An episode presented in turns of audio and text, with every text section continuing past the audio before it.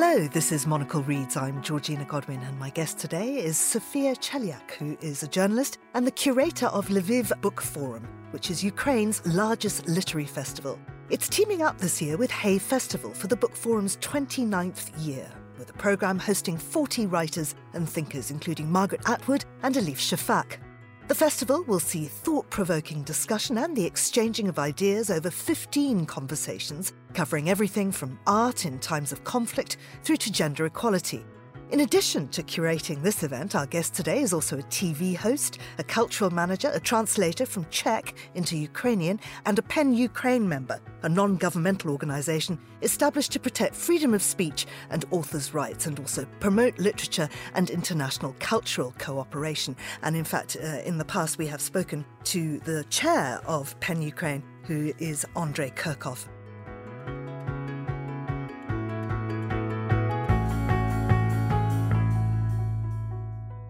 Sophia, welcome to Monocle Reads. Thank you so much. Thank you so much for having me today. And it's a big pleasure for me being with you today. So twenty-nine years the Lviv Book Forum has been in operation. Can you just tell us a little bit about the evolution of this festival? The festival was founded as a platform for Ukrainian publishers publish uh, books in Ukrainian language after the um, Soviet Union collapse. In the nineteens, we had a chance to start our own book market. So uh, the founder of uh, Lviv Book Forum, Alexandra Koval, now she is the director of Ukraine Book Institute. Her aim was to create a space for people all over Ukraine to have a chance to buy the books. So uh, the festival was dedicated in the like Like um, unofficial, but culture capital of Ukraine, uh, Lviv. It's an ancient city with really pleasant and nice architecture. So uh, for the twenty-nine years, it was a big pleasure for people all over Ukraine to come here and to choose the books. After, after some years, our team decided to start the program and start inviting guests to present books and to have the discussions between Uh, readers and writers, politicians. So I suppose for twenty-two years, we have like big and strong program with the internationals. Olga Tokarczuk was our guest. Um, Ann Applebaum, Ihor Pomerantsev, Timothy Snyder. We are focused on a discussion of the biggest issues and the biggest topics for Ukraine and worldwide society. After uh, when the COVID has started, we also like started to create the online format for our viewers, for our guests. But this year, of course, after the full-scale invasion, we were thinking how to manage to organize the festival.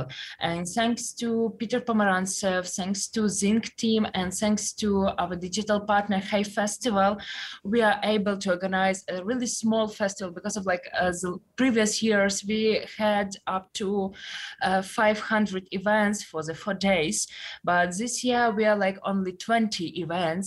uh, fifteen are going to be broadcasted for the international audience, but we are focusing on the biggest question for the worldwide uh, society. Uh, the question of democracy is a question of secure, and we are like discussing Ukraine's resisting, and we are discussing the future world after Ukraine a victory. Before we get into the specifics of the festival, I'd just like to have a look at the publishing landscape in Ukraine. How healthy is the publishing industry there? This year, like, it's one of the most horrifying year for Ukrainian publishers. Of course, a lot of them were based in Kiev or in Kharkiv, and uh, the publishing sphere was stopped like for one month. It's for sure because of everybody were focused on helping uh, their families and trying to survive and escape from the Russian bombs falling down on our on our cities. After one month, the book shops started to work again. So in cities like Lviv, which are more secure, it was a possibility to buy the books. Also, the online bookshops started to work, and in the cooperation with our post services, it's possible to order the books whenever you are. Of course, it's not possible for occupier territories, but territories under Ukraine control, it's possible to buy the books. But the biggest problem is that uh, Kharkiv is really close to the Russia border, and it's really highly bombed every day. It's a city of the capital of Ukraine publishing. Uh, the biggest publishing factories are based there. So, of course, it's influenced greatly on the book market and the sphere. And the last thing is uh, writers and translators. A lot of writers now joined the army forces, and they're like, they can write something small, yeah, but of course, like between the uh, their work, their, their job now they're doing, uh, it's not really possible to write. On the other hand, a lot of writers join the movement we call uh, informational frontline. Yeah, they're uh, giving interviews, they're writing a lot of text, trying to explain Ukraine history, trying to explain what was really going on in Ukraine, because we realize that uh, world faced with uh, problems they don't really understand Ukraine, and a lot of people were under the Russia propaganda. So they are thinking that we are a brotherhood nation. Our fight is not a fight for our freedom, but it's an influence from American society or something like this. So we are trying to explain these issues. And like there are a few people working on fiction, but mostly even poets, they are working on a documentary. So they're collecting a story of people, uh, they're collecting a story of stories of resisting. Some of the writers joined uh, missions working with um, crimes collection. For example, Victoria Amelina, she just back from Izum. It's a big uh, occupied city in Kharkiv region, and she was working with uh, people um, lived under the occupation. And also there are some writers still under the occupation. We are like having a contact with them, we're trying to help them. But of course, it's really hard to leave their places.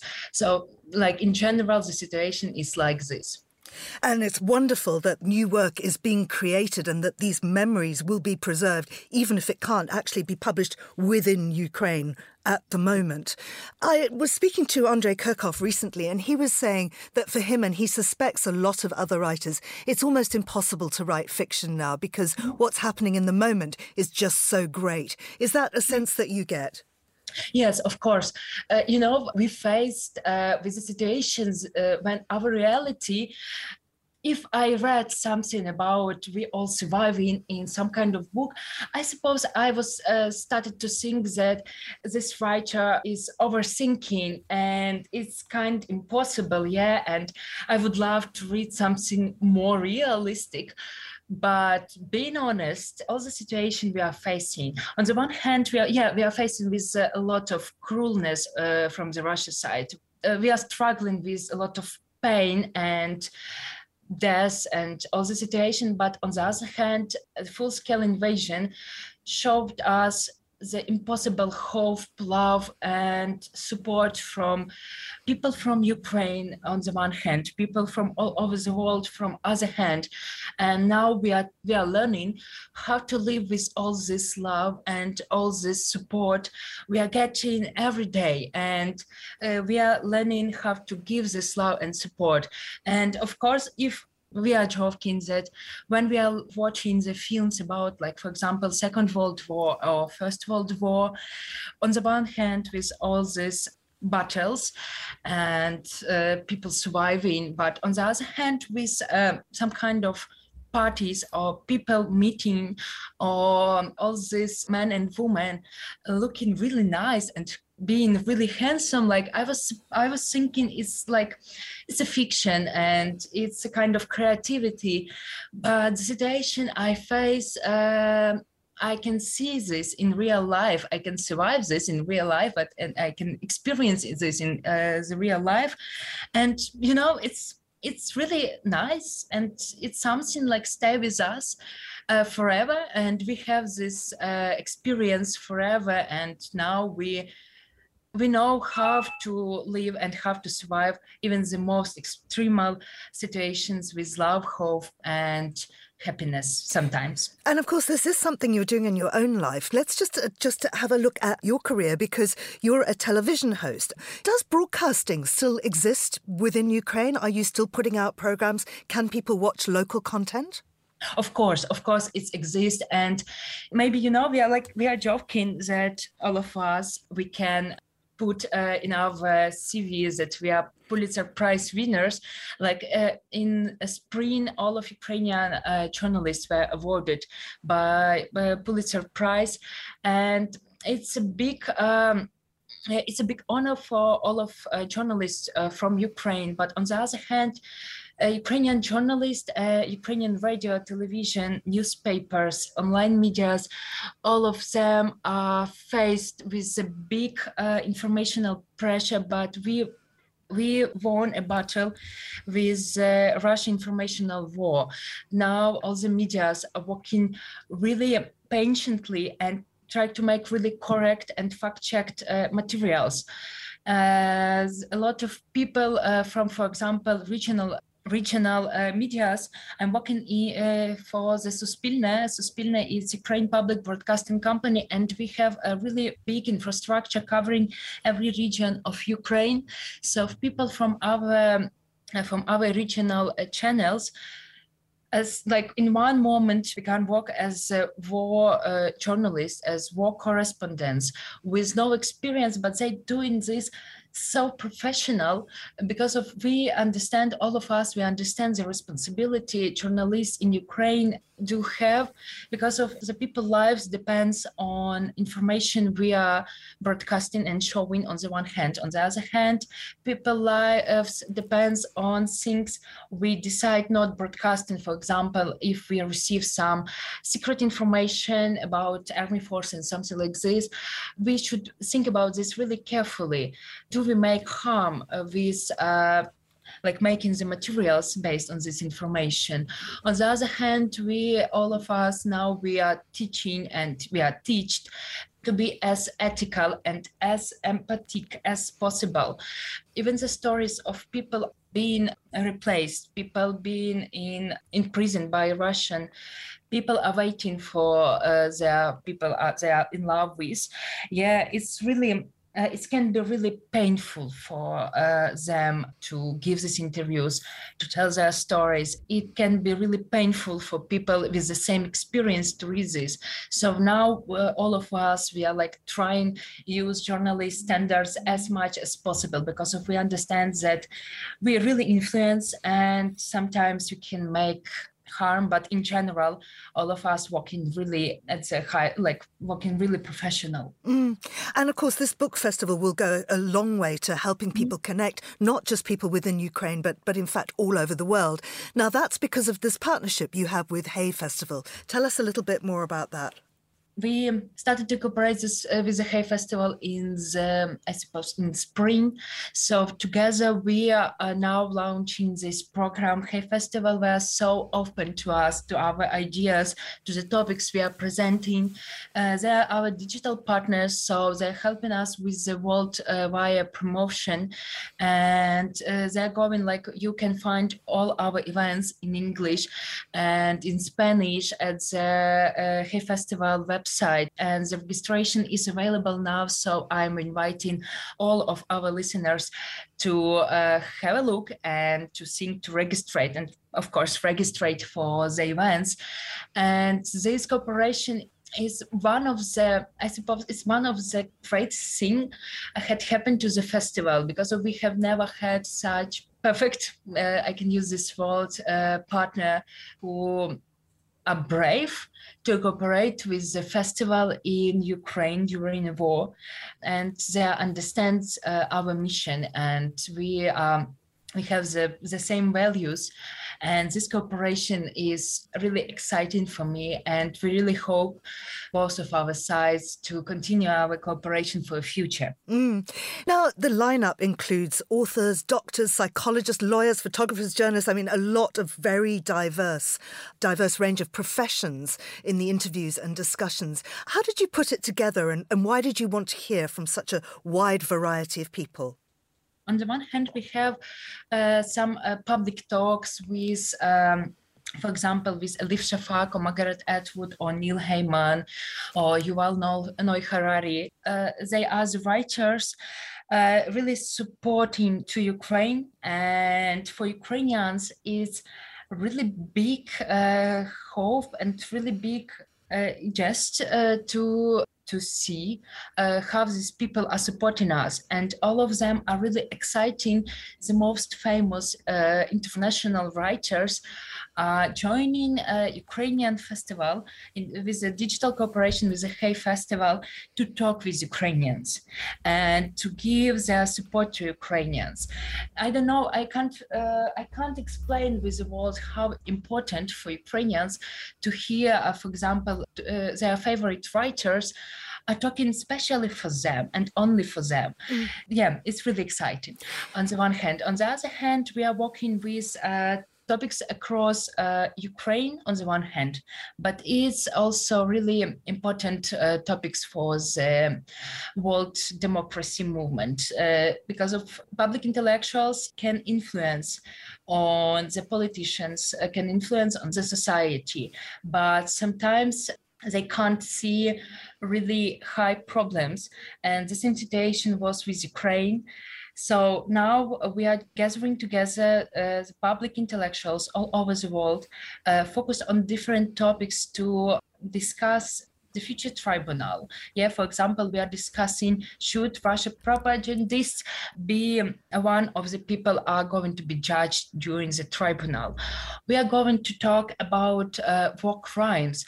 Yeah, because of uh, the war in Syria and now war in Ukraine, like it's an online war.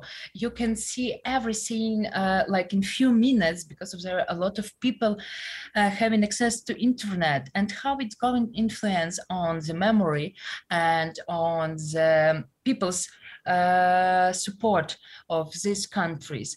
Also, we are going to talk about the historical perspective, influence, uh, and how to uh, work with Ukraine history and Ukraine modern and nowadays history, uh, using the perspective of uh, World War Two or World War One.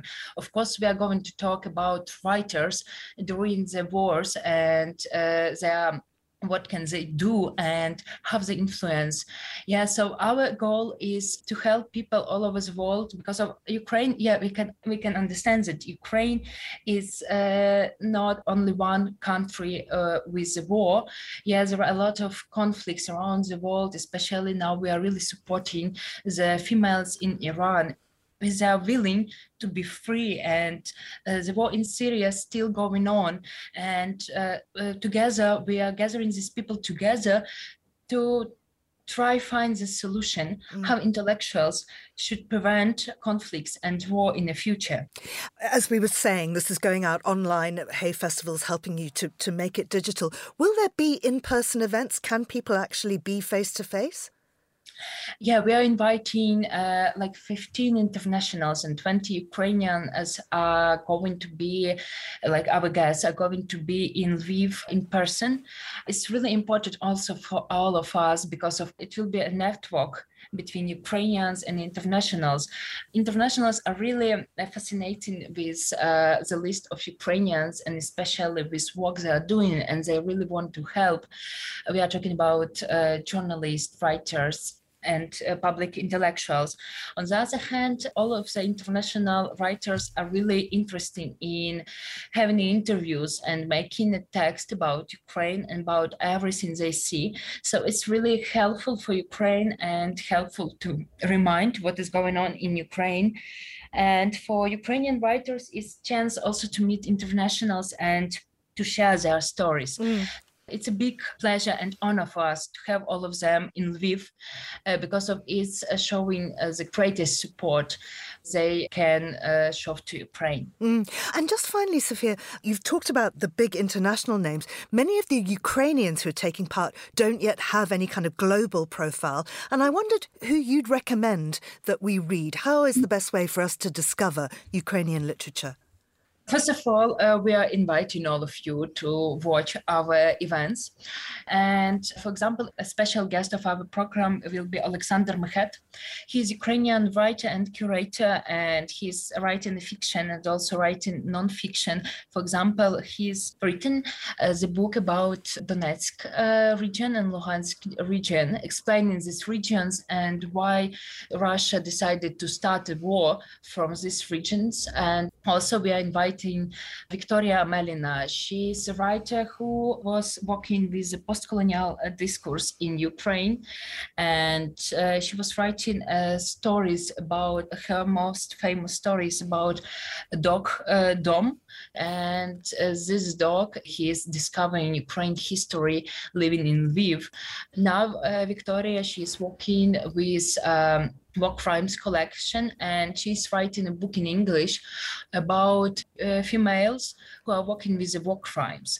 Also, I could uh, recommend uh, Stanislav Aseyev. He's a journalist of Radio Liberty, and he used to be present in Izolyatsia.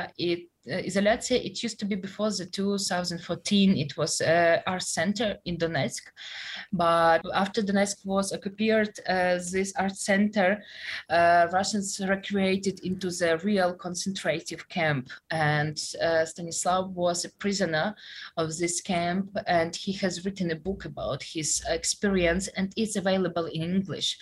Also, I can highly recommend Serhii Plokhy, Ukrainian historian who is uh, based in Harvard, and he has written a lot of books uh, about Ukraine history. And if you're interested in Ukraine history, I can really highly recommend this book.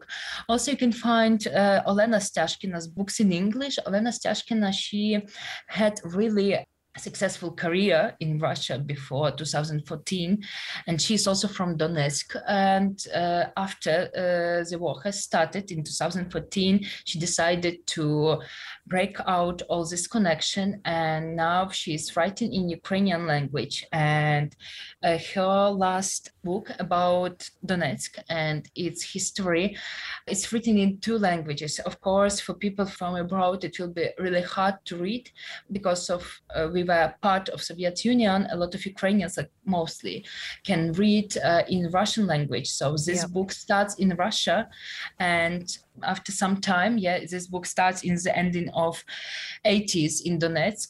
And uh, when she's writing about these days, all her characters starting to speak Ukrainians. It's a genius metaphor for all the things Ukrainians are surviving and how they are like founding and refounding their own identity. And also I would love to uh, recommend um, fall of uh, Ukraine Institute in London. They are making a lot of materials about Ukraine literature, and also I would love to uh, recommend fall of Ukraine Institute. Um, in general, Ukraine Institute, they also make a lot of texts about Ukraine literature and also about Ukraine culture in general. So if you are really interested in discovering this country, these uh, two pages are really highly recommended. And of course, we're all going to get the opportunity to see some of those writers in action yeah. in the Lviv Book Forum, which takes place with Hay Festival from the sixth to the ninth of October. It'll be streamed on the Hay Festival website. That's at w w w dot hay festival dot org forward slash Lviv hyphen book forum, and that will go out in English, Spanish and Ukrainian. Sophia Chelyak, many, many thanks for talking to us. Thank you so much. You've been listening to Monocle Reads. Thanks to the producer Nora Hull and researcher Tamsin Howard. I'm Georgina Godwin. Thank you for listening.